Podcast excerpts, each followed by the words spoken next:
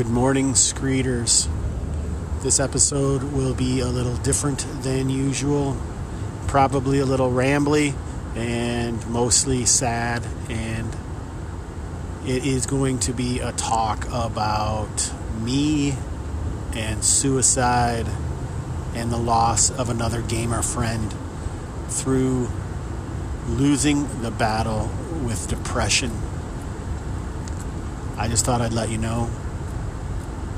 Today is October sixth, Tuesday, arguably the worst day of the week. I am Jason Hobbs, and this is Random Screed.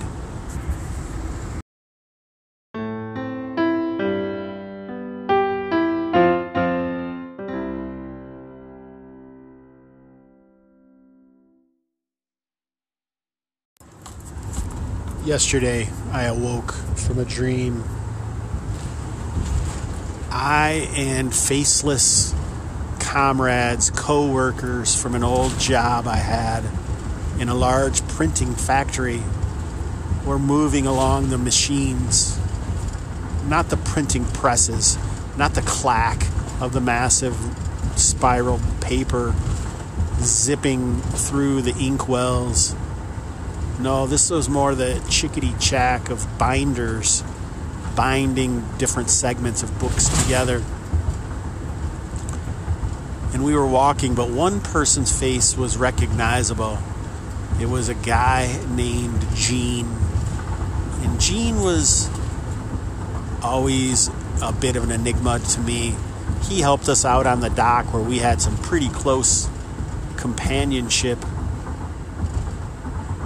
Gene was either married or longtime girlfriend with an older lady who I always thought was pretty funny, but I was always shocked by the discrepancy between their ages, and I don't even know how long that is. I mean, I haven't worked with these guys in thirty years. That's how old these memories that were filtering in through this dream were. But Gene was nervous and was walking, and I don't know what he had done, but we knew he had a gun. But I never really was afraid of him shooting any of the rest of us, but we were trying to lead him in a particular direction. And so we were walking through this line of these machines, you know, parallel with the machines, like he would have been in the center uh, between two long machines, and we would have been outside of that and all just trying to corral him into a certain area. And I don't know how long this went on, but eventually myself and Gene were grappling, and I knew he had a gun and I knew he could shoot me, but I got the impression that he was more interested in shooting himself. And as the gun came free, as we struggled upon the concrete floor, I wasn't trying to convince him not to shoot himself, but I leaned in and asked him, "Take me with you." And I was horrified by that during the dream. But then Gene changed, changed into my wife, Heidi. And then she put the gun up beneath her chin and pulled the trigger. And then I woke up. It was a stunning, horrifying thing. And I remembered it as soon as I woke up. But I put it away, compartmentalized, and moved on to go through my day. And I probably may not have thought about it again. But a few hours later, I was contacted by a guy who I had worked with for years and gamed with for years. And only maybe in the past five years did I move away realizing that they were kind of toxic with new people playing, and I just wasn't down with that. And it was, I never really told them that, but I did just kind of slip away, which is sad in retrospect. But they were some of the first people that I ever like treated like an adult maybe, and um, allowed into my inner thought processes, and I didn't know that I didn't really do that before I let them in. So anyway, I was pretty close with uh, this man, Ken.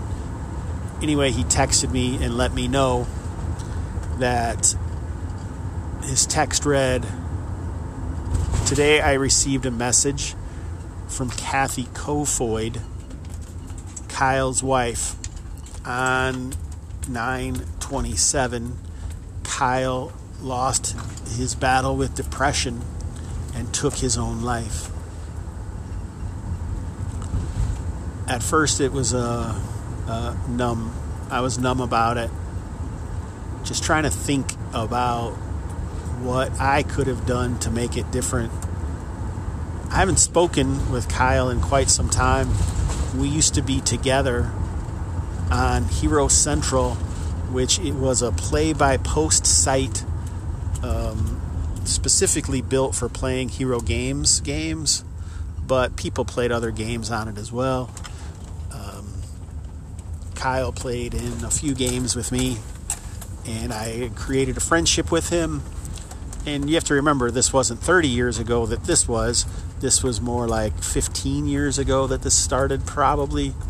There's a few people that call into the show occasionally that you hear from that were also from this group of, or time of my life, of people I gamed with. But anyway, the I went through my emails last night trying to discern when the last time I had heard anything from Kyle was, and it was in two thousand sixteen, and we were talking about him playing in a in a game that I was running, a fantasy game, Axe to be exact, in a campaign called Ship's Haven.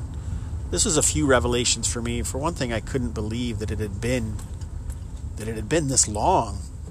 I thought it had been much longer, to be honest, that I had gamed with those guys, but it wasn't. So it made me wonder, what was the relationship that Kyle and Kathy Kofoid had? Was it similar to my own? As I tried to process my feelings about it, there were many, and they were myriad, of course. I wished that I had known him better, that I had been able to understand what he was struggling with. I didn't even know that he did struggle with depression. I don't think, I don't remember a ton of our conversations from early on or anything like that. I just remember one time he and his wife had sent like a card with a gift certificate to Heidi and I for our anniversary, even though he did not know them. He'd only known from conversations that I must have had with him. And I felt like that was a really nice, kind, thoughtful thing to do. So I certainly felt regret and a macabre curiousness about the relationship, how close it was to our own, or how would Heidi interact with all the people that I know to let them know that I had lost my battle with depression, and how hard would that be? Who do you send it to? Everyone? Only the people that you thought were close? Only the people you thought they gamed with? How would Heidi even know who I game with, really? So many different people. So many awesome gamers out there. I had a great sorrow, regret, just this feeling that I should have done something, something more, of course. This hope that he was at peace, finally, but not necessarily being religious and mostly being agnostic. I don't really know where he is or how he is. All I know is what he's left behind. Even for people that are so far out from the tendrils of his life, like me, sorely affected by his loss of a battle, his defeat of depression and my own ideas in relation to depression, and knowing that five minutes can make a difference in my perspective about life and the concept or will or urge to end it. Five minutes, five seconds. I always just feel like that's what that's what keeps me going, is knowing that depression lies, and really the only thing that's likely changed is my perspective, or I just haven't gotten the perspective that I need to continue on. And then another feeling was there, a feeling that I am most ashamed of, a feeling of envy.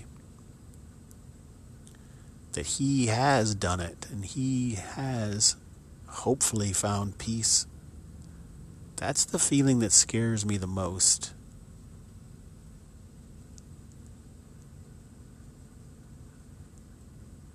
But it's it's just kind of a,